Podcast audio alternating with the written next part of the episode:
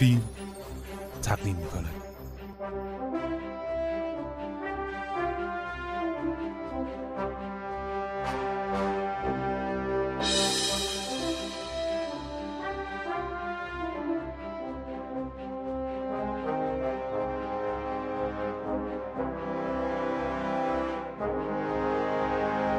فیلم فست نقد و بررسی آثار چهاردهمین جشنواره مستند سینما حقیقت. به نام خدا سلام. من محمد صالح شفیع هستم و شما داریم به سری پادکست های فیل به مناسبت چهاردهمین جشنواره سینما حقیقت گوش میدین. امشب شب آخر جشنواره است و خیلی زود انگار دیر شد. درست خواهم نجفی و سیادت زود دیر شد. آره یه عالمه فیلم ندیده هست ولی خب منم به کافی خسته شدم. به نظرم مختصر و مفید بود و دیگه همینه. به نظرم هر فستیوالی دیگه قاعدتا هفت روز ده روز. و در کل خوش گذشت. روزای خوب کم نداشتیم تو همین یه هفته. آره. به منم در مجموع خوش گذشت در واقع چیز شبانه روزی بود تقریبا چون اون موقعی هم که میخوابیم دیگه میخوابیم دیگه. ولی بقیه زمان فقط صرف فیلم دیدن شد امسال. خب تجربه جالب بود. این آنلاین بودن جشنواره یه چیز ناگزیر و غیر منتظره بود که ولی جالب بود برای من. یعنی نمی‌تونم حالا تصور کنم که همیشه جشنواره آنلاین باشه. ولی خب خیلی مزایا داشت. در حالا من فضای سینما چارسو رو خیلی خیلی دوست دارم. اون پاتوق جشنواره رو خیلی دوست دارم. خیلی بهم خوش میگذره همیشه. ولی خب امسالم خیلی جالب بود که حالا که نمی‌تونیم تو جمع باشیم هم ببینیم این شکل فیلم دیدن خیلی سرعتش بالا بود. خیلی راحت فیلم ها رو می‌شد عوض کنی وقتی فیلمی رو دوست نداشتی. این تعداد فیلم در روز رو من توی جشنواره نمی‌تونستم هر سال ببینم. ولی خب سالانای خیلی شلوغ هم باید یادمون باشه که آره. خیلی وقتا ازدهام جمعیت خودش مصیبتی بود که آره.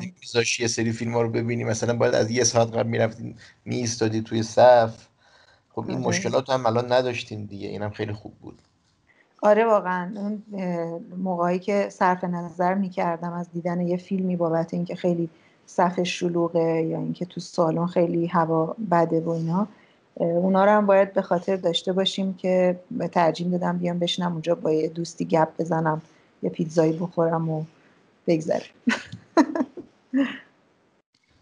آره خدا حالا یه سری مزیت داشته و خب در کنارش همون چیزا هم بوده دیگه. اون فضای جشنواره رو از دست دادیم.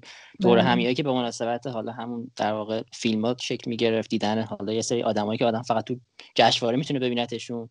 اینا رو از دست دادیم. مثل خیلی چیزای دیگه ولی خب این خوبی هم داشت دیگه. لذت فیلم دیدن تو خونم تجربه جذابی بود در صورت. دیگه بله. گرفتار ترافیک نشدیم دیگه. آره واقعا. اون آره. ترافیک چهارراه جمهوری حافظ خیلی ماجرایی بود. یه چراغ خط حراری داره که هیچ وقت سبز نمیشه نمی‌دونم. تجربهش کردین یا نه. دقیقا. من همیشه ماشین رو آخرش توی نقل میذاشتم و پیاده می‌رفتم یا اینکه در حال اگرم با تاکسی بودم که هیچی با ویلا یه خوبی هم حالا برای خود من داشت این بود که من آدم خیلی آن تایمی نیستم و اینطوری هر وقت می‌خواستم می‌تونستم برم فیلم مورد علاقه ببینم ولی که جا نمیموندم. از اون سانس مثلا گذشته باشه یا مثلا بخورم به اون صف طولانیه و آره, آره. آره یه خوبی اینطوری هم داشت. این ساعت نداشت امسال خیلی جالب بود. منم به عنوان آره. یه شیرازی باید بگم چون ما عادت نداریم کار فردا رو به امروز بندازیم برای منم خوب بود که لازم نبود حتما آن تایم باشه. هر زمان دلت می‌خواست بتونستی ببینی. خیلی عالی. پس حالا امیدواریم که سال آینده هم در کنار که برگزار میشه آنلاین هم باشه که حداقل ماهایی که یه خورده اینطوری وضعیتمون بتونیم تو خونه ببینیم حداقل. و خب خیلی از شهرستانی هم تونستن فیلم ها رو ببینن. امسال اتفاق خیلی خوب بود. حالا حتما لزوم نبود که بیان تهران و یا اینکه فیلم ها رو نتونن ببینن و فکر می‌کنم جمعیت خیلی بیشتری تونستن فیلم های امسال رو ببینن. آره این خیلی چیز خوبی بود. یعنی من در شروع جشنواره خیلی از این بابت خوشحال بودم که تو شهرهای دیگه می‌تونن آدم و فیلم رو ببینن. ولی خب از طرفی هم البته من این بلیت پکیجی جشنواره که حالا ظاهرا داریم جنبندی رو در اول صحبت می‌کنیم. این بلیت پکیجی جشنواره که 300 تومن بود برای کل فیلم ها خب از طرفی وقتی آدم همه فیلم در طول روزه جشنواره فیلم ها رو ورق می‌زنه و می‌بینه و اینا می‌بینه که خب تعداد فیلم های خارجی خوب به حال کم نیست ولی و اینی که 300 تومن حالا برای هر فیلمی 10 تومن هم در نظر بگیریم یعنی میشه 30 تا فیلم و خیلی زیاد نیست. ولی خب در شروع که کسی اصلا هنوز از فیلم ها و جشنواره خبر نداره پرداخت یک جای 300 تومن چیزی هستش که من نمی‌دونم آدمای غیر از فیلمسازا منتقدا و در واقع یه کسایی که امکان رایگان داشتن بلیت هستش براشون کس دیگه ای تا چه اندازه بلیت رو خریده باشه؟ حالا دیگه توی شهرستان های دیگه هم دیگه فکر می‌کنم این موضوع یکم شدیدتره چون از نظر چیز یه خورده ماجرا بین تهران و شهرستان ها فرق داره دیگه از نظر قیمت چیزها.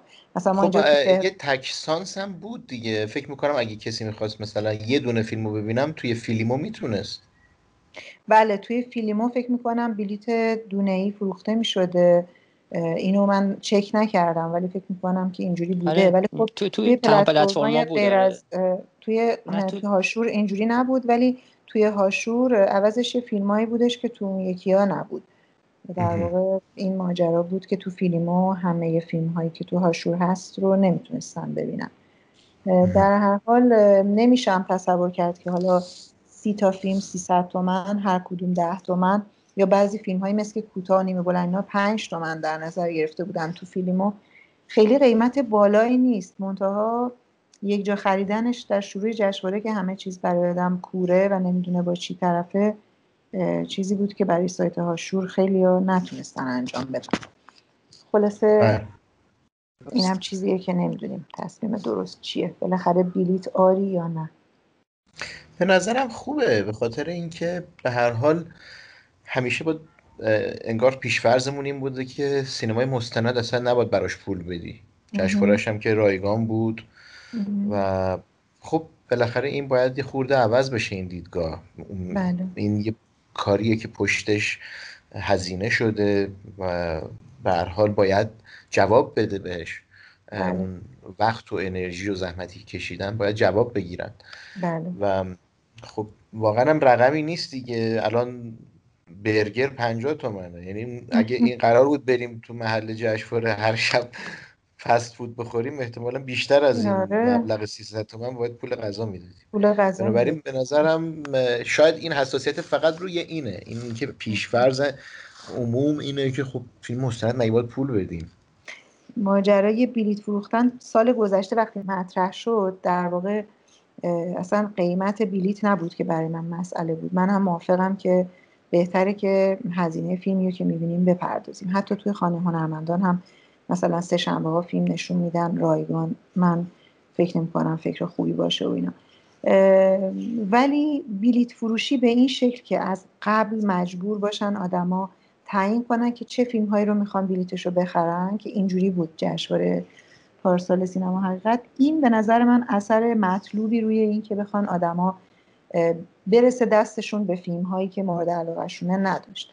چون که وقتی که ما تو خود جشنواره از این سالن به اون سالن می‌تونیم بریم می‌تونیم اینقدر بگردیم تا فیلم مورد علاقه رو در اون چند روز پیدا بکنیم. در واقع یه تعدادی فیلم بعدم هی سینه به سینه آدما فیلم ها رو می‌بینن به هم میگن و اینها قبلا که بلیط ها رو خریده باشیم برای فیلم های به خصوصی سانس های به خصوصی اگه اونا خوب نباشه معنیش اینه که دیگه ما به چیزهای دیگه دسترسی نداریم. روی این حساب به نظر من یه حالت دست و پا بسته ای توی سیالیت جشنواره یعنی اختلالی ایجاد می‌کرد. فکر می‌کنم که نکتهش این بود. شاید نحوه فروش بلیت بتونه تغییر کنه نه اینکه اصلا فروش بلیت برداشته بشه در فکر می‌کنم می‌تونیم فیلم های امشب رو شروع کنیم دیگه. می‌خوام نجاشی و سیادت. و بریم ببینیم که امشب چیا دیدیم و چه اتفاقات خوبی افتاده بوده توش. من به. نظرم اون کمیته رو که هر دومون دیدیم اون وسط مسطا راجع به حرف بزنیم. بقیه رو قبل و بعدش که توازن برقرار بشه. باشه. آره فکر خوبیه. شما چیا دیدی؟ گفتی؟ من ولگرد آقسو کمیته و یه فیلم دیگه هم دی... میرومار میرومار. خب می‌خوای شروع کنی؟ خواهش می‌کنم. من از میرومار پس شروع کنم که آخر هم اسمشو گفتم. آها. اه، کار آقای امین پاکپرور در واقع در مورد مسئله آب وضعیت آب حال حاضر و بحرانش اما با یک چیز استعاری شروع می‌کنه. با قصه زحاک و اژدهای خشکسالی که کاملا هم انتخاب درستیه. یعنی می‌دونیم که تمام این قصه های فولکلور به یه نوعی دارن مسا- مسائل زیستی اقوام کهن رو نمادینه می‌کنن و خب اجرای خوشسالی هم تقریبا به اشکال مختلف در قصه های ما اومده ولی هر کدوم به یه نوعی داره حرف از اه، غلبه یک نیروی وحشی و افسار گسیخته و خطرناکی به یک اقلیم یه روستا یه شهر می‌کنه و اینکه در پی اون اتفاق اون شهر دچار خوشسالی میشه. و دچار قحطی میشه گرفتاری و به حال این استعاره خیلی خوبیه که توی نریشن فیلم به خصوص نریشنی که به نظر من خیلی با دقت نوشته شده مدام داره از این استفاده می‌کنه برای اینکه به شکل استعاری وضعیت آب رو تو دوره های مختلف توضیح بده. اینکه اینکه کی اژدها رو تونستیم مهار کنیم کی. اژدها به ما غلبه کرد و ما رو در آستانه این بود که ما رو ببلعه.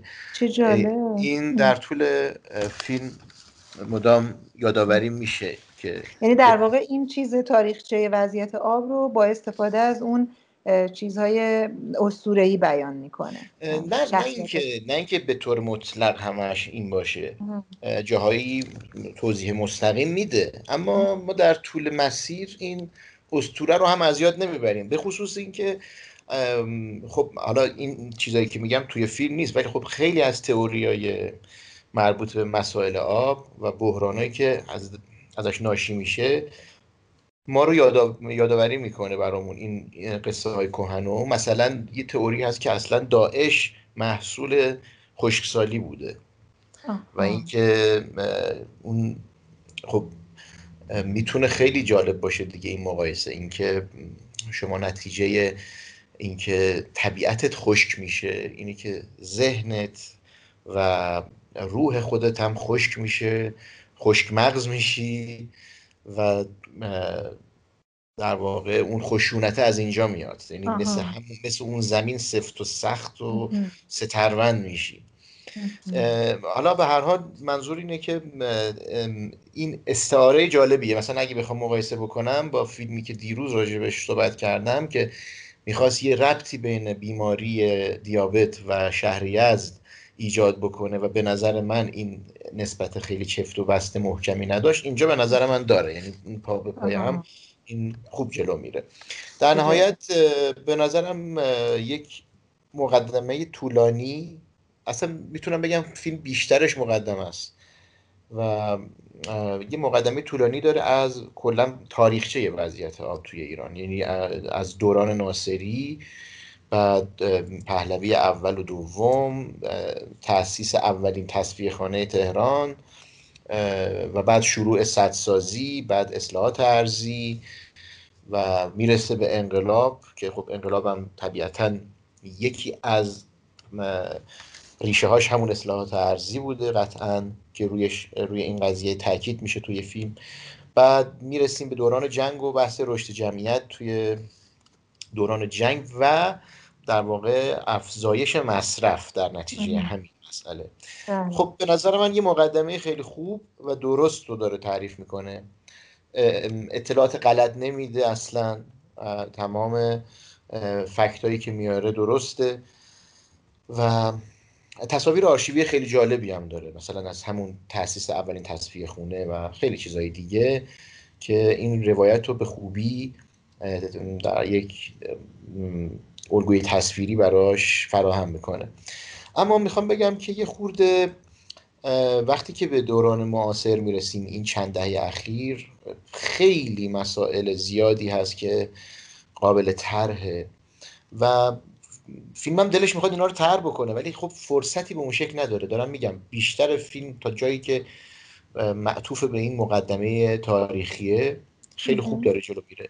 اما به مناسبات این یکی دو دهه اخیر که می‌رسه یه کمی شتاب زده است. یه خورده مجبوره که تیتروار مسائل رو مطرح بکنه. در مورد مثلا مصرف بیرویه آب زیرزمینی و فروچاله ها میگه کشت و کار با فاضلاب میگه فرسودگی لوله ها و مثلا هدر رفت آب میگه. اما خیلی میگم کلی و تیتروار و وارد این چیز نمیشه دیتیل این هیچ کدوم از این موارد به اون شکل نمیشه. مثل این میمونه مثلا فیلم دیروز فیلم طبقه بالای لالزار رو اون بله. بخش امروزش که توی خیاط خونه هاست رو ازش مثلا بگیریم یا کم رنگش کنیم. می‌دونی؟ بیشتر مثلا چیزه به, به تاریخ امروز یعنی در واقع به این که خیلی نمیشه صحبت کرد برمیگشت؟ نمی‌دونم. واقعا نه. نمی‌خوام حکم بدم که به خاطر این یا قضاوت این چنینی بکنم اما فکر می‌کنم که فیلم می‌تونست یه فیلم دو ساعته باشه که ما مقدمش رو فعلا فقط دیدیم. به حال خب خیلی از مسائل با اینکه فیلم انگار که دلش می‌خواد در حد اشاره به تمام این معضلات بپردازه ولی خب باز خیلی چیزا توش مطرح نمیشه. مثلا از الگوی کشت غلط کسی حرف نمی‌زنه. از سوبسید و اون آبی که تقریبا رایگان در اختیار کشاورزه خب کسی حرف نمی‌زنه و خود اون می‌تونه خیلی به این مصرف غلط دامن بزنه و بعد بازار آبی که وجود نداره. و خب خیلی چیزا خیلی از بحث ها اینجا گمه. اما نهایتا به نظر من کار قابل دفاعیه و به خصوص اینکه توی جنبندیش برخلاف خیلی از فیلم هایی که صحبتش شد مسئله محیط زیست می‌پردازن اما راهکاری ندارن پیشنهادی ندارن. به حال پیشنهادایی هم میده از آبخانداری حرف می‌زنه از اینکه به حال برای تولید برق میشه به با توجه به ظرفیت های دشت های ایران میشه به نیروگاه خورشیدی فکر کرد. و به حال به نظر من در کل کار قابل دفاع و به لحاظ پژوهشی جدی. چقدر خوب. من خیلی به حال حواسم هستش که بعدا هر جای فیلم نمایش داشت ببینم. چون دیگه امروز که روز آخر هست. ولی شما فکر می‌کنم که تخصصی در مورد مسائل آب داری و اگر داری که راجع به این فیلم اینطوری صحبت می‌کنی خیلی میشه در واقع از نظر علمی هم بهش مطمئن بود. به هر حال مهم اینه که اطلاعات درست داده بشه و این اطلاعات به شکل جذابی ارائه بشه. چون می‌تونیم در غیر این صورت گزارش یا مقاله بخونیم.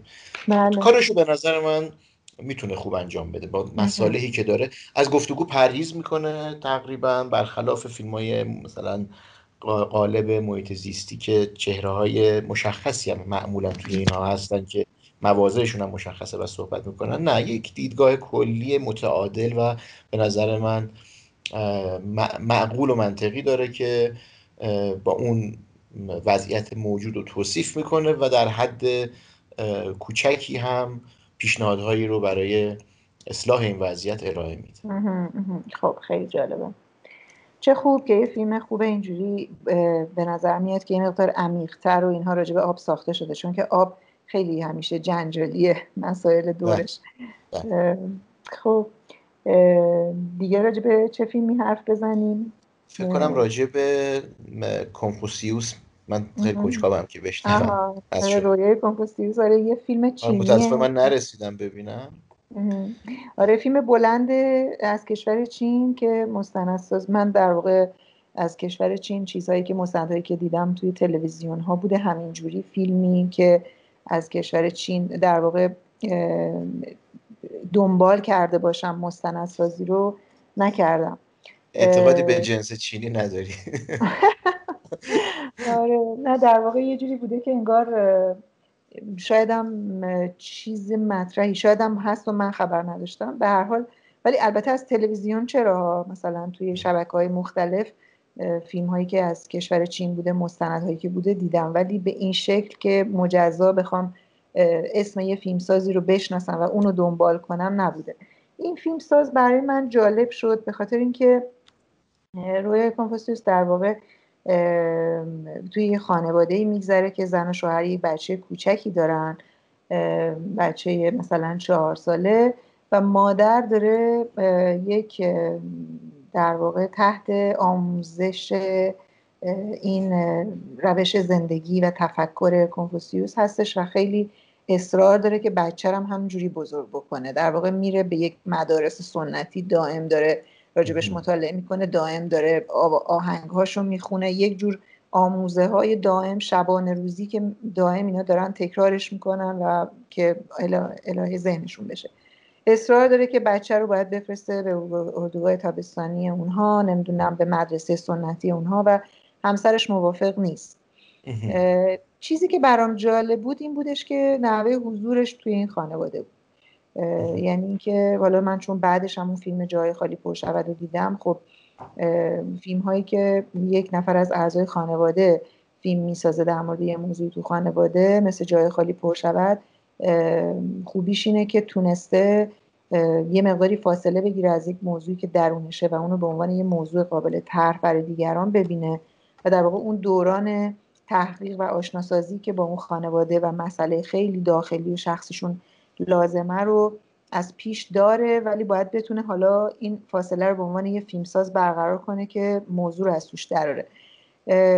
توی فیلمی که اینجوری مثل رویر کنفوسیوس توی دل یه خانواده است و من نمی‌دونم که کسی که فیلمو ساخته نسبت خانوادگی داره یا نداره. به هر حال اگر که نداره خب خیلی خوب تونسته بره این آشنایی رو ایجاد کنه که اونها اینقدر راحت تمام در واقع صحبت هاشون بحث هاشون لحظات مسائل داخلیشون هستش.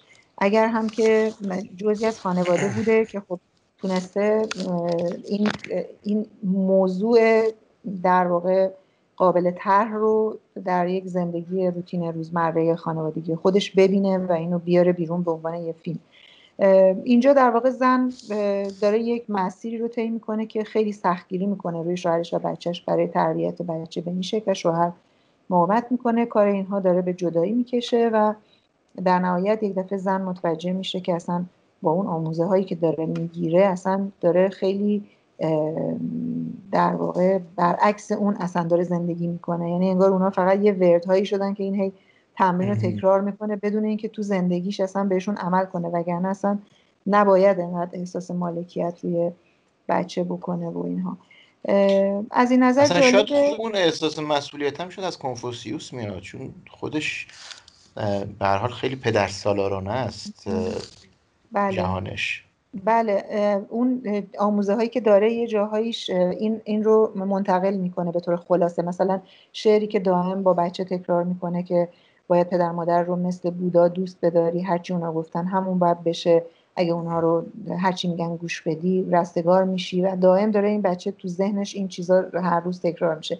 منتها مسئله اینه که یه سری چیزای دیگه هست که بعد این اختلافاتی که با همسرش پیدا می‌کنه اونا رو وقتی مرور می‌کنه یه دفعه به خودش میاد و می‌فهمه که اصلا قرار نیستش که زندگی یعنی یه جا اصلا سر کلاس به گریه میفته میگه چی شد که من می‌خواستم رستگار بشم با اومدن توی این مسیر اما زندگیم به جایی رسیده که بچم یه دفعه وایساد تو خونه گریه کرد گفت تو رو خدا اینقدر با هم دعوا نکنیم اینا و من فهمیدم که اصلا همه چی داره برعکس میشه.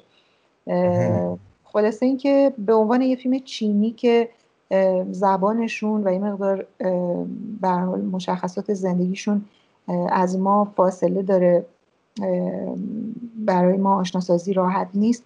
به نظر من خوب تونسته بود که چیز بکنه آشنامون بکنه.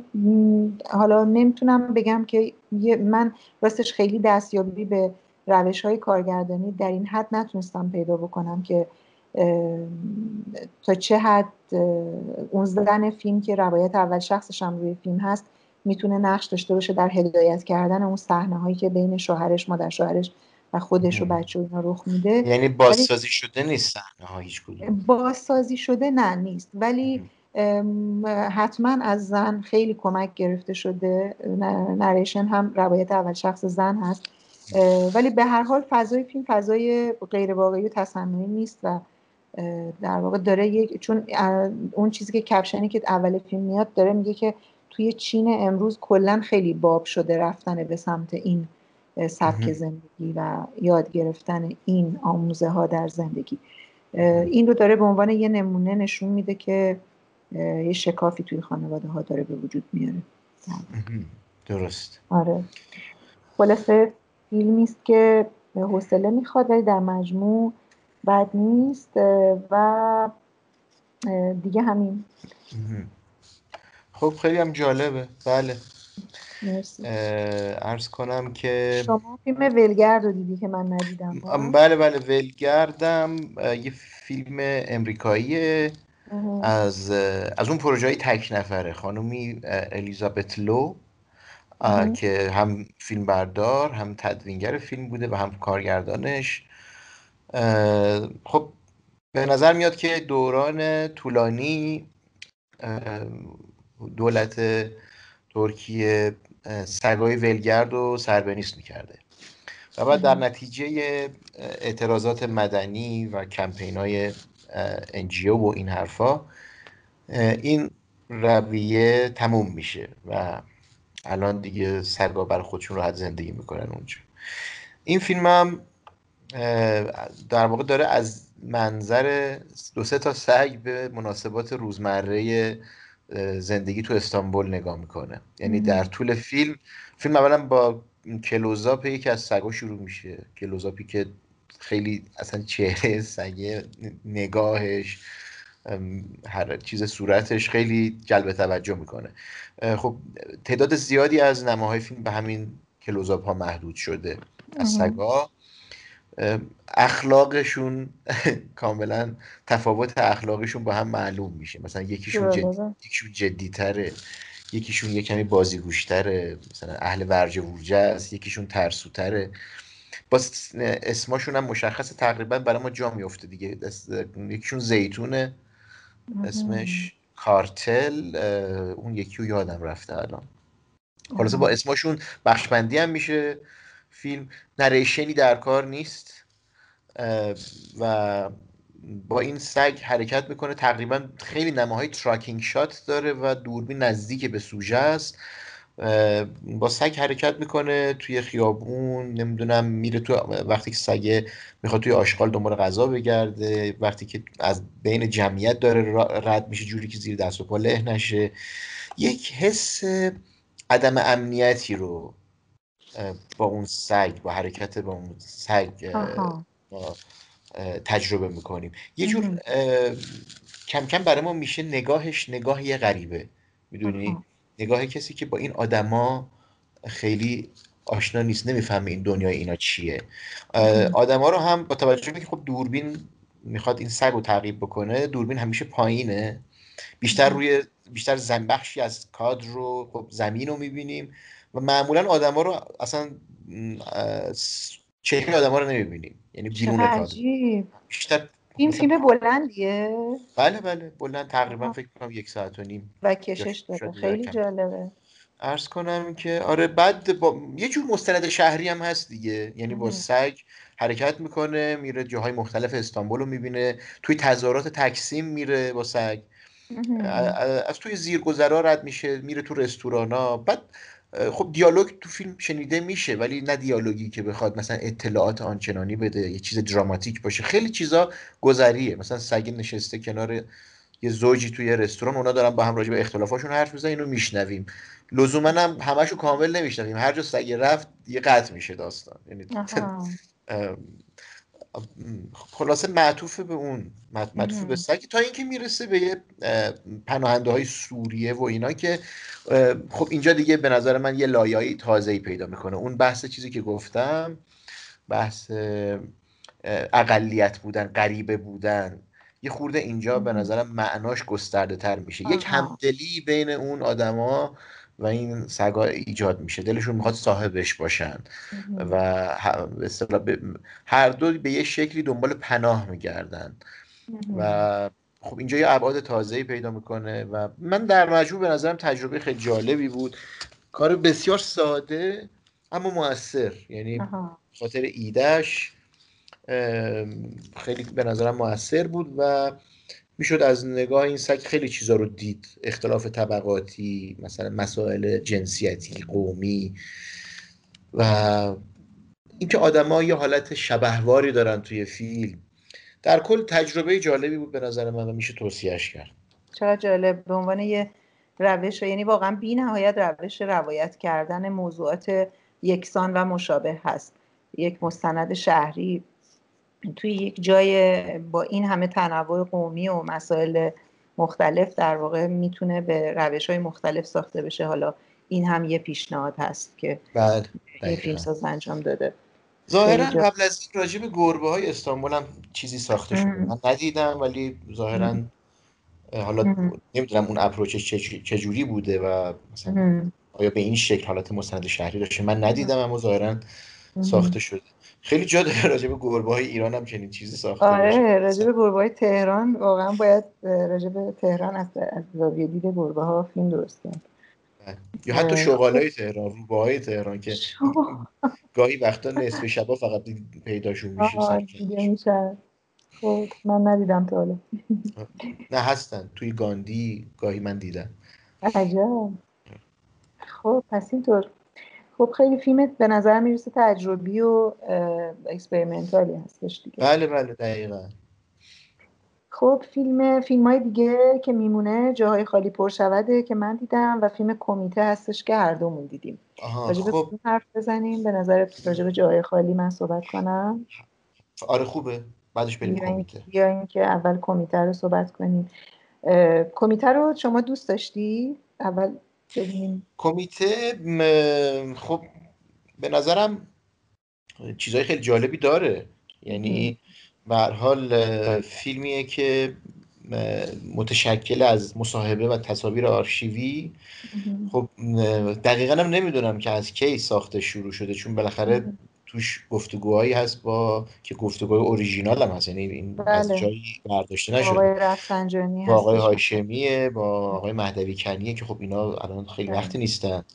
بله. آقای رفیق دوست ناطق نوری و خب گفتگوها یه طرف اون تصاویر آرشیوی خب به نظرم خیلی جالبن یه سریشون.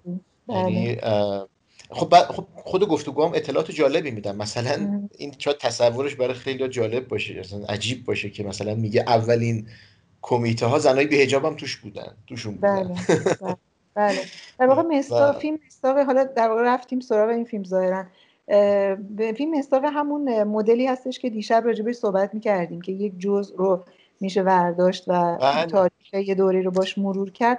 توی این فیلم هم این اتفاقی که میفته اینه که موضوع موضوع تشکیل اولین نهاد بعد از انقلابه که همون نهاد کمیته انقلاب بله. اسلامی میشه چون درست روز 23 بهمن دستورش بله. داده میشه از طرف آیت الله خمینی و درست موقعی هستش که اصلا تازه 23 بهمنه و از از در واقع این اتفاقاتی که توی تشکیلش و چجوری جلو بره فعالیتاش چجوری شکل بگیره تا موقعی که در واقع دیگه به اون شکل چیزش منحصر به فردش دیگه نیست و ادغام میشه میشه یک دور تمام شخصیت ها تصمیم گیری هاشون موزه هاشون رو در قبال اتفاقاتی که میافتاده و لازم بوده که بین این نهاد و اتفاقات سیاسی که میافتاده تصمیم گیری هایی بشه میشه قشنگ همه رو از نو دوباره شناخت و یه لایه به شناخت تاریخیمون از شخصیت ها و جامعه در واقع اضافه بشه. از, از این باب برای من فیلم جالبی بود و تصاویر آرشیوی خیلی دیده نشده ای توش بود و یه روندی هم توی کمیته دیده می‌شد که در حال یه مقداری الگوی نمونه‌ای همون روند انقلاب هم بود. اینکه از اول زنهای بیهجاب توی کمیته بودن و خیلی نهاد مردمی بوده آقای خمینی گفتن که هر کی اسلحه داره بره تو مساجد و از اونجا کمیته ها تشکیل بشه همه مردم رفتن ولی یواش یواش یک نهادی شده که دیگه خیلی اومده تو دل حکومت و دیگه یه مقداری اجرا کننده تصمیمات حکومتی بوده و اینها تا زمان جنگ و بعد از جنگ که دیگه اتمام میشه. به حال یه سوالی هم که با ابهام در واقع فیلم تموم می‌کنن این هستش که اگر این کمیته مونده بود خودش به صورت جداگونه و مثل ارتش و سپاه که ادغام نشدن این هم نمی‌شد. خیلی همه چیز بهتر پیش میره و این سوال برجا میمونه که همه چیز بهتر پیش می‌رفت یعنی چی؟ در واقع یعنی چی جوری می‌شد؟ خب در حال فیلم نکته های جالبی داشت برای من. آره این چیزی که اول گفتی در مورد اینکه به بهانه اون جزء و کلو که مطرح کردی آره کاملا از همون جنسه منتها خب یه تفاوتی داره که خب اینجا مستقیم به تاریخ و سیاست گره خورده دیگه. یه خورده بله. مثلا موضوعایی مثل شاید حیاتی و حیاتی یه کمی خب قافل گیر کننده تره. بله، بله. وقتی که پای مسائل تاریخ سیاسی و وسط می‌کشه. ولی خب مثلا خیلی نکات جالبی توش مطرح میشه. از دل همین گفتگوها و تصاویر آرشیوی اختلافا اختلافایی که خب خیلی هم جدی بوده از همون اول انقلاب مثلا بله. بنی صدر و بازرگان طرفدار حزب تشکیلات بودن بله. و یه قرار مدیریتش به آقای لاهوتی داده بشه بعد آقای متحری بله بله. بله. در نهایت من به نظرم یک چیزای خیلی جالبی که توی فیلم بود جاهایی بود که انگار خیلی هم کم متاسفانه یعنی این به نظرم جا داشت که خیلی بیشتر بشه جاهایی که یه نسبت های جالبی بین آرشیوا و مصاحبه ها برقرار میشه. مثلا یه جاش هست که یکی از آقایون میگن که شما یه نفر رو پیدا وقتی که داره در واقع بله. نقد می‌کنه آقای بازرگان و داره فکر کنم بله. بازرگان رو داره نقد می‌کنه. میگه که شما یه نفر رو پیدا بکنین که تو کمیته ها محاکمه شده باشه همونجا هم اجرا شده باشه. بله. درجا کات می‌خوره به یه تصویری که دارن یه کاسب گرون فروش رو درازش کردن کف خیابون دارن میزننش با شلاق. و بعد قد میشه دوباره به اون آقا میگه که خب البته بعضیا چیز می‌کردن دیگه یعنی از حدود خارج می‌شدن اشتباه می‌کردن. خب کاش اینا بیشتر بود. به نظرم یه چیز هم تنظامیزی توش هست هم به حال جالب. اون صحبتی که آیت الله خمینی یه تصویر آرشیوی هست که دارن راجع به کمیته حرف می‌زنن که بهشون شکایت های زیادی شده دارن بله. که حذف باید بشه به دلیل این رفتارهای سرخود ایشون دارن میگن که حذف نباید بشه باید باشه ولی باید تصفیه بشه بله. در واقع اگر مثل همین کات ها که نمونهش رو گفتی چیزهای بیشتری داشتیم برای اینکه بفهمیم که چه چیزایی بوده و بعد هرچه به سمت تصفیه رفته یعنی چی شده؟ چه اتفاقاتی افتاده؟ بعد از این دستور الله خمینی خب خیلی پربارتر می‌شد و در واقع معلوم می‌شد که جهتگیری به کدوم سمت در واقع از نظر اجرایی و عملی این تصفیه چجوری انجام شده که بهتر باشه یعنی مثلا عمل کرد.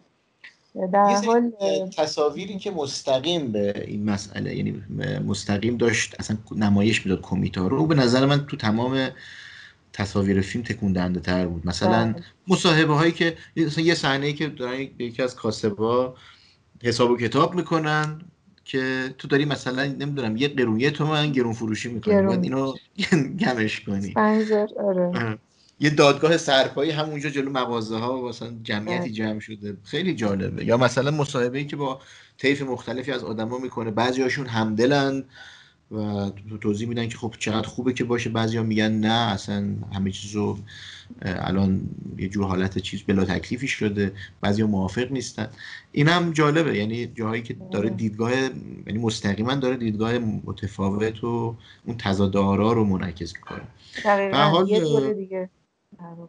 می‌تونه میگم این جنس مستندا توی خب این سالام کم نبودن و به نظر منم همون جذابترین بخششون همین تصاویر آرشیویه که یه وقتایی خب هیچ وقت ندیدی و حالا به بهونه این فیلم ها اومده و خیلی تماشاش جالبه. بله یک جور سند خودش اصلا خود فیلم یه جور سند خام تحقیقی به حساب میاد. که یه دوره دیگه همه چی باهاش مرور میشه مثلا روح عدالت طلبی که در واقع توی دوران انقلاب توی فیلم هایی که ما تا حالا دیدیم دنبالش میگردیم و می‌بینیم که با چه هیجانی در واقع همراه بوده و با چه در واقع رومانتیسیزمی همراه بوده و با چیزهای مختلف اینجا یه بار دیگه به بهانه این قضیه می‌بینیم که در حضور بله. این ماموران کمیته مردم عدالت طلبی توشون به چه شکلی داشته چیز می‌کرده نمود پیدا می‌کرده که مثلا حالا فکر می‌کردن که یعنی چیزی رو که می‌خوان این بوده این هست که حتی اگه یه کاسه به محلشون که هر روز باش سلام علیک می‌کنن دوزار یه چیزی رو داره گرونتر میفروشه اونجا باید شلاق بخوره جلوی همه مثلا. خیلی از این نظر از بابت نشون دادن جو مردم توی دوران انقلاب خیلی جالب بود. بله, بله. خب این از فیلم کمیته و فیلم آخر فیلم جاهای خالی پر شوده. بله بله. من در واقع تصمیم گرفتم من راجع به این فیلم چیزی نشنیده بودم ولی تصمیم گرفتم که به خاطر اینکه تدوین های محدثه گلچین عارفی رو که هم دوست خوبمه هم اینکه تدوینش رو خیلی دوست دارم همیشه دنبال می‌کنم می‌خواستم که حتما ببینم این فیلمو. فیلم فیلم جالبی بود. یعنی اینکه من حالا امروز دیدم که تدوینش کاندید هم شده. فیلمی بودش که باز از اون مدلی بود که تصمیم گرفته بود یک مسئله خیلی داخلی خونوادگی رو خصوصی رو بیاد متصلش بکنه به یک سری در واقع مسیرهای قانونی و چیزهای عمومیتر توی جامعه که بدون اینکه اونها رو بخواد نشون بده بدون اینکه ما فضای دادگاه داشته باشیم وکیل داشته باشیم قانون قاضی اینجور چیزا داشته باشیم تو دل یک خانواده همطور بسته توی یک خونه مادر بزرگ پدر بزرگ که نوشون رو نگهداری می‌کنن متوجه بشیم که چقدر می‌تونه فشار بیاد به یک خانواده هم از بابت یک سری مسائلی که به حال توی عرف و تفکرات سنتی هست. هم از بابت این در رو نداشتن های قانونی که می‌تونه باعث بشه که یه همچین فشاری بیاد به یه بچه‌ای که پدر مادرش جدا شدن و هر کدوم ازدواج کردن و در واقع بچه مشکل داره. برای اینکه بتونه راحت با مادرش و خانواده مادرش باشه مشکلات خیلی زیادی داره و می‌بینیم که بچه توی این سن کم نه سالگی ده سالگی چقدر بزرگ شده و چقدر مثل یک آدم بزرگ حرف می‌زنه و فکر می‌کنه و دائم در حال فکر کردن به حل مشکلاتشه برای اینکه مثلا بتونه با مادرش مسافرت بره یا هر چیز کوچیک دیگه ای که از طرف پدرش در واقع خیلی باش همکاری نمیشه. از اون طرف در واقع نقش مرکزی فیلم رو مادر بزرگ پدر بزرگ بسیار با عاطفه و اثرگذار فیلم دارن که واقعا من خودم دلم پیششون موند و فکر می‌کنم که خیلی شخصیت های جذابی بودن توی فیلم های مستند امسال. یکی از موارد خیلی به یاد موندنی بود که همه تلاششون رو برای آرامش چیز بچه داشتن می‌کردن. خب یه نکته ای اگه بخوام به فیلم بگم در مورد فیلم بگم که میشه راجبش فکر کرد دوستان وقتی که دیدن و راجبش بحث کرد غیر از حالا همه این چیزهایی که گفتم قابل بحثه. ولی این بودش که ما چهار پنج دفعه در طول فیلم صدای فیلمساز رو که دختر همین خانواده هست یعنی خاله این بچه هست پشت دوربین میشنویم که خب چون تو دل ماجراست و مثل همون مادر بزرگ پدر بزرگ داره هرس و جوش می‌خوره واسه شرایط این بچه و مادر بچه خب داره خیلی از داخل ماجرا حرف می‌زنه و با هرس و جوش حرف می‌زنه. این یه مقداری یه موزگیری رو میاره که البته نمیشه گفت که توی فیلم خلل زیادی وارد کرده اما چرا؟ بازم در مجموع اینطوری هستش که خب ما پدر بچه رو اصلا نمی‌بینیم حرف رو نمیشنویم و خب اینجوری که چند دفعه صدای فیلمساز رو میشنویم میشه راجبش صحبت کرد که اصلا آیا نمی‌شد که این حذف بشه صدای فیلمساز و مثل بقیه فیلم که دختر یعنی من اینجوری که دارم استنباط می‌کنم این که اگر توی مثلا دوگانه زن و مرد بخوایم اینو معنی کنیم فیلم تا حدی جهت داره اگر اشتباه تا حدی جهت داره. در واقع اینطوریه که فیلم مسائل رو تو دل خانه, خانه مادر بزرگ در بزرگ نشون میده و در نهایت دختر یک دیداری با مادرش داره توی ماشین که دوربین رو گذاشته فیلمساز و خودش نیست و مادر داره سعی می‌کنه موقعیتش رو که چی شد که اینجوری شد اصلا زندگیشون و این دختر مجبور پیش پدر بزرگ مادر بزرگ تو اصفهان باشه مادر تو تهران یه ازدواج کرده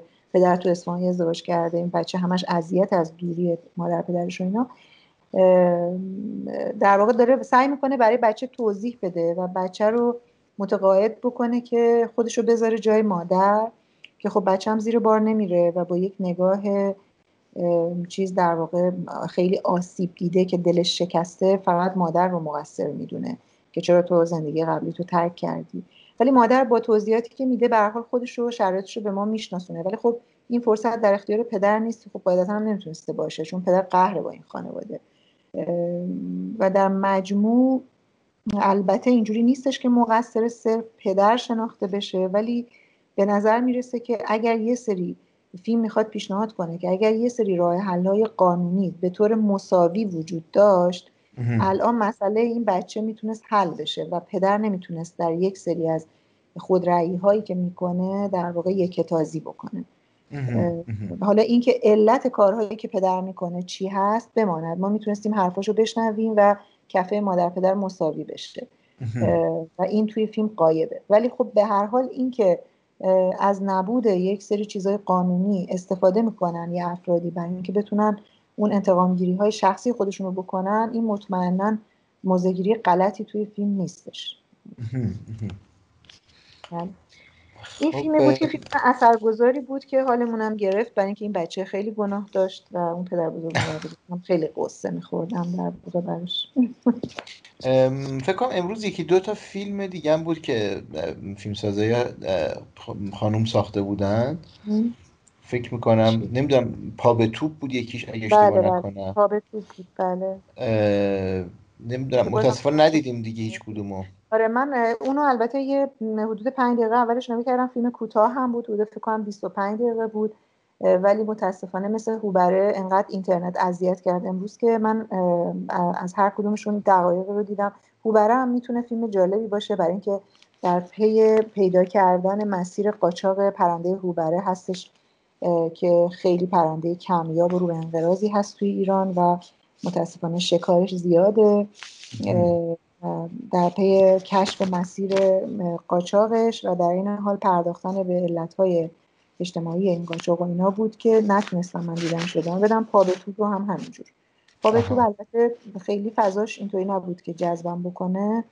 به خاطر تدوین محدثه شروع کردم به دیدم راجع به یک مربی فوتبال بود که یک خانمی بود توی یک روستا که مربی فوتبال بود.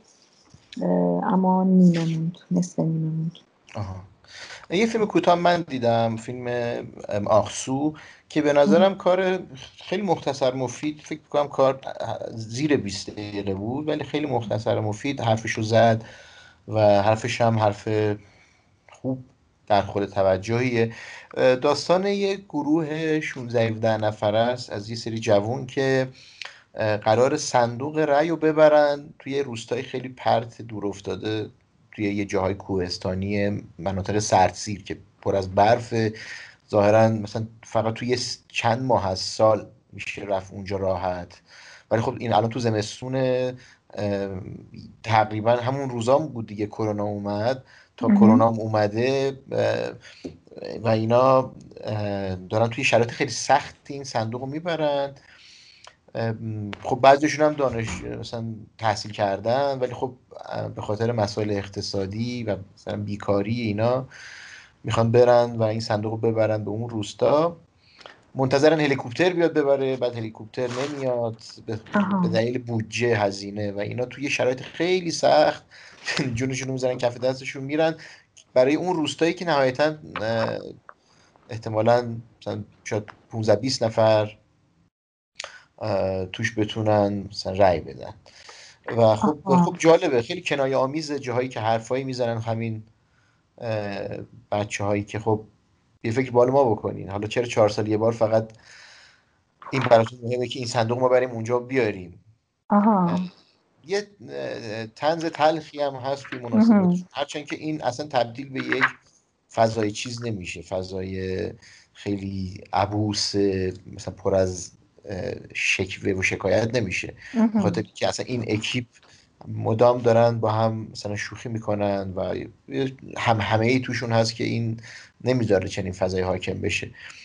مثلا میگن که خب اگه تو طبیعت اینجا تو این طبیعت زیبایی اینجا بمیریم زیر برف که خب بهتر از کرونا که. مثلا منظور اینه که کلا دارن با گپ و گفت و شوخی و اینا این سختی های مسیر برای خودشون کم می‌کنن. برای فیلم هم خب یه باری هم رودش فیلم ور دارن سنگینی و از فیلم هم یه خورده می‌گیرن. به نظرم کار جمع و جور و قابل توجهی دیدنش رو پیشنهاد میدی. آره خوب بود. خیلی ممنون. خب ولی اینجوری هم که فیلم های مختلف می‌بینیم خوبیش اینه که یه مقدار تنوع پیشنهادها هم بالا میره. خب به حال اینم از فیلم های امروز دیگه تموم شد دیگه فکر کنم. آره. یعنی جشنواره تموم شد, شد. خسته نباشیم. زندگی عادی برگردیم. بله. فیلم سازها تولید کننده ها تهیه کننده ها عوامل جشنواره رسانه هایی مثل آقای شفیعی و دوستانشون همگی خسته نباشن. خیلی ممنونم. تشکر می‌کنم ازتون از وقتی که بهمون به دادین. آیا نکته ای حرف و حدیثی چیزی نمونده که بخوایم در مورد جشنواره امسال بزنیم یا حالا کلیت اگر چیزی مونده؟ اگرم که نه که فکر کنم به قدر کافی لذت بردیم از حضورتون. خواهش می‌کنم. آقای سیادت شما چیزی داریم نکته ای داریم والا من قبلا گفتم اونقدی به اندازه که بتونم یک پرسپکتیو کلی از سینمای مستندمون تو سالی که گذشت تصویر بکنم خب اونقدی اصلا پر نیست اونقدی فیلم ندیدم. مثلا بگم سینمای مستند ما مثلا کلیتش این بوده. و خب خیلی آسون نیست که یه جنبندی بکنم که توش بخوام مثلا یک تصویر کلی ارائه بدم. اما نکات کلی و کلیدی هست که بتونم بگم به نظرم مسئله که هست توی اصولا توی دوران دیجیتال خب فیلم سازی خیلی آسون شده. یعنی با بله. دوربینای دوربینای قابل حمل خب خیلی راحت تر شده ارزون تر شده و اصلا زیبایی شناسیش عوض شده. آدم ها دیگه خیلی راحت می‌تونن فیلم بسازن و فیلم هاشون هم پذیرفته میشه. همین به خاطر زیبایی شناسی که تغییر کرده. می‌تونن خودشون رو راحت بیان کنن. بله. همین امروز فیلم آنجا سپیده دم که متاسفانه هر دومون از دستش دادیم و نرسیدیم. ببینیم با بله. موبایل ساخته شد. اما خب این آسون شدن به نظر من خب از یه طرف خوبه به خاطر اینکه خب فیلم سازی می‌تونه از انحصار مثلا حالا دستگاه های عریض و طویل و نهادها و اینا در بیاد و خب خیلی دموکراتیکه که هر کسی بتونه فیلم خودشو بسازه. و هر کسی بخواد حرف خودشو بیان کنه. اما دموکراسی گاهی باعث میشه که کارایی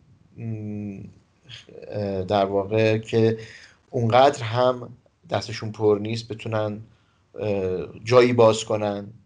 و بعضی وقتها نابلدی به عنوان کار تجربی خودشو جا بزنه. این سوء تفاهم هم داره. من به نظرم خیلی وقتا توی خیلی از فیلم ها این آسون شدنه آسون شدن فیلمسازی به یه جور سهلنگاری منجر شده. یعنی خیلی بدون اینکه انگار به خودشون زحمت بدن بدون اینکه پژوهش خاصی بکنن بدون اینکه مثلا یه زاویه مناسبی برای پرداختن به موضوعشون یا پر، پروردن موضوعشون پیدا بکنن صرفا دوربین رو ور میدارن و میرن وسط ماجرا که حالا ببینیم چی پیش میاد. و فقط یه سوژه است و راش. به نظر من که بعد رو میز تدوین حالا نهایتا در حد یه فیلم بسته به این قرار فیلم کوتاه بشه یا فیلم نیمه بلند یا بلند تدوین میشه. به حال به نظر من این آسون شدن و این امکاناتی که دوران دیجیتال داره فراهم می‌کنه به نظر من باید در مسیر راحت تر اجرا کردن پروژه های جدی و پرمشقت در واقع خرج بشه نه به ساخت کارهای ساده انگارانه. به نظر من تلاشی که مثلا توی فیلم های مثل مرغ آتش می‌بینیم که خب با اون اقلیم سخت اون نمکزار اون پرنده های بدقله اون هلیشات ها خب می‌تونیم تصور کنیم اگر امکانات دیجیتال نبود می‌تونست خیلی سختتر بشه اینجا آسونتر شده پروژه اما ذره از جدیتش کم نشده بله. کارش رو جدی گرفته پژوهشش رو جدی گرفته دغدغه داشته و به نظر من هر جایی که دغدغه راستینی در میونه و هر جا که برای کار زحمت کشیده شده جستجو و پژوهش حسابی شده موفق تر بوده. من اگه بخوام نمونه های خوبی که امسال بتونم مثال بزنم و معرفی کنم ساکنان طبقه بالای لالزار مرغ آتش بازگشت دوباره یا انیمیشن ایرانی اینا نمونه های فیلم های خوبی بودن که به نظرم این خصیص هایی که گفتم و داشتن بدون اینکه بخوان حالا سراغ سوژه های داغ و مثلا مدهای ادواری و موج سواری برن. بله.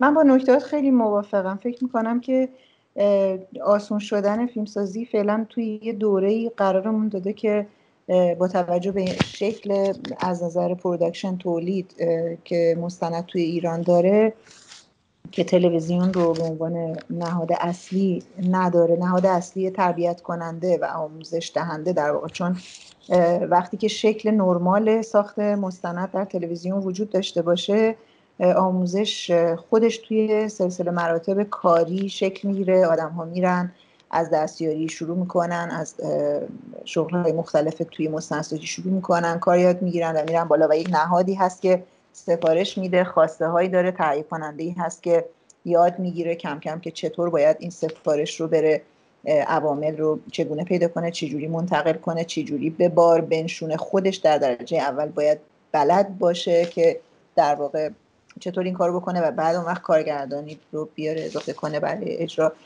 همه اینا می‌تونه شکل بگیره. حالا ما می‌تونیم به همه فیلم های در واقع مدل های فیلمسازی توی دنیا بحث هایی راجبشون بکنیم نقد هایی وارد کنیم.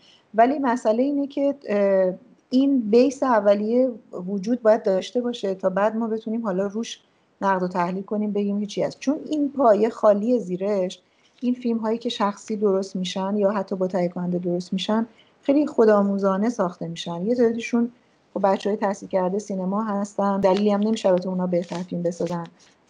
مستند ماجرای خودش رو داره تو دانشگاه خیلی به مستند پرداخته نمیشه. و اصلا اصولا کار عملی خیلی پرداخته نمیشه.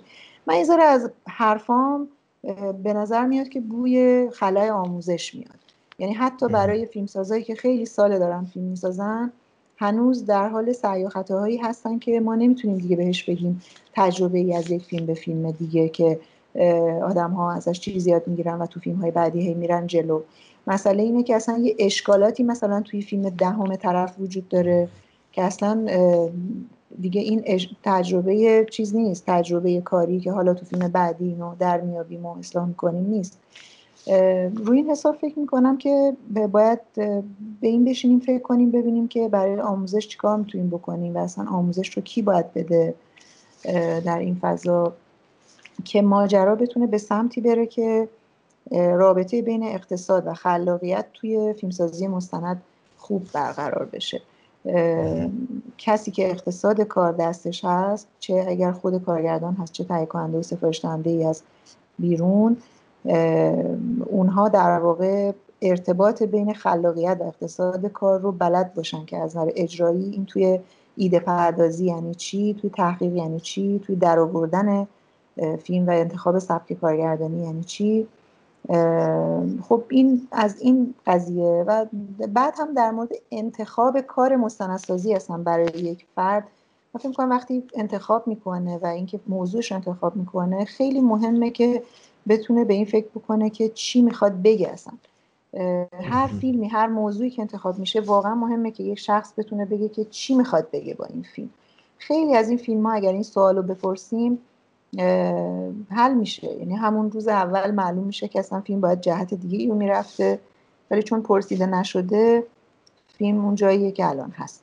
با وجود همه این حرفا در واقع ما برای اون تعداد اندک تجربه خوب در مستندهای ایرانی که دیدیم در واقع دست می‌زنیم و خوشحالیم و لذت می‌بریم. و اونایی هم که بیرون جشنواره قرار گرفتن چون جشنواره اصلا ملاک خیلی مناسبی هم برای اینکه کارهای خوب رو بتونیم توش مرور بکنیم. لزوما نیستش.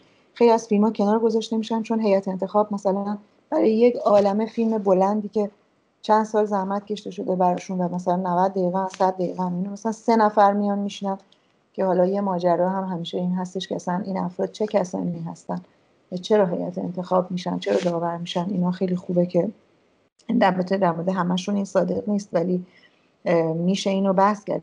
یک ماجرا از اینجا آب می‌خوره در واقع. برای اونهایی هم که یعنی بیرون از جشنواره موندن و دیده نشدن انشالله جای دیگه دیده میشن و فیلم های خوبی هستن برای اونها هم در واقع تبریک و ابراز خوشحالی خودمون رو و اشتیاق به تماشاشون رو ابراز می‌کنیم. در مجموع من فکر می‌کنم که جشنواره همه چیز نیست. یک بخش خیلی کوچکی در واقع یک اصلا ویترین سینمای مستند نیست. به خاطر اینکه انتخاب های شخصی توی جشنواره ها برقراره. در نهایت ما نمی‌تونیم بگیم جایزه ای از جشنواره سینما حقیقت. ما می‌تونیم هر سال بگیم جایزه ای از آقای فلان و خانم فلان و فلان. یا مثلا حضور فیلم در جشنواره سینما حقیقت. می‌تونیم بگیم انتخاب شدن فیلم توسط این هیئت انتخاب در سال فلان. چون در واقع جشنواره برای خودش یک سیاست گذاری هم نداره. مثلا فرض کنید یه سری از جشنواره ها دارن. ما می‌دونیم که اگه فیلم بره توی جشنواره فلان نگاه مثلا سیاسی بهش شده. بره تو اون جشنواره نگاه ارجعیت سینمای مشاهدهگر بهش شده. اگه بره تو اون یکی بله. نگاه فلان بهش شده. ولی خب سینمای جشنواره سینما حقیقت اینو نداره. و همین حساب خیلی به سلیقه شخصی اون سه چهار نفر هیئت انتخاب که اون همه فیلم رو می‌بینن بستگی داره. جایزه هاش هم به سلیقه داورانی که انتخاب این از عرایز بنده. خیلی هم عرایز خیلی هم عالی. واقعا ممنون. من که خیلی لذت بردم توی این چند شب از گپ و گفته با شما و خیلی یاد گرفتم. من هم خیلی زیاد. جنبندی هم که به نظر من بسیار کامل درست و راهگشا بود. و به حال امیدوارم که سال به سال بهتر بشه فیلمامون. ما باشیم و راجبشون حرف بزنیم. حرف بزنیم و ببینیم و لذت ببریم. منم خیلی تشکر می‌کنم ازتون. لطف کردین. و خب مخاطبای عزیز ممنون از همراهی شما. همچنین این قسمت آخر از سری پادکست فیل به مناسبت 14 جشنواره سینما حقیقت بود که توش سعی کردیم به توانمون به مرور بررسی آثار بپردازیم. و خیلی خوشحال بودم که همراهتون بودم و همچنین لذت بردم از حضور دو تا منتقد عزیزمون. امیدوارم که بتونیم تو فرصت های آینده هم با پادکست های جدیدتر با موضوعات بهتر و مفیدتر در خدمتتون باشیم.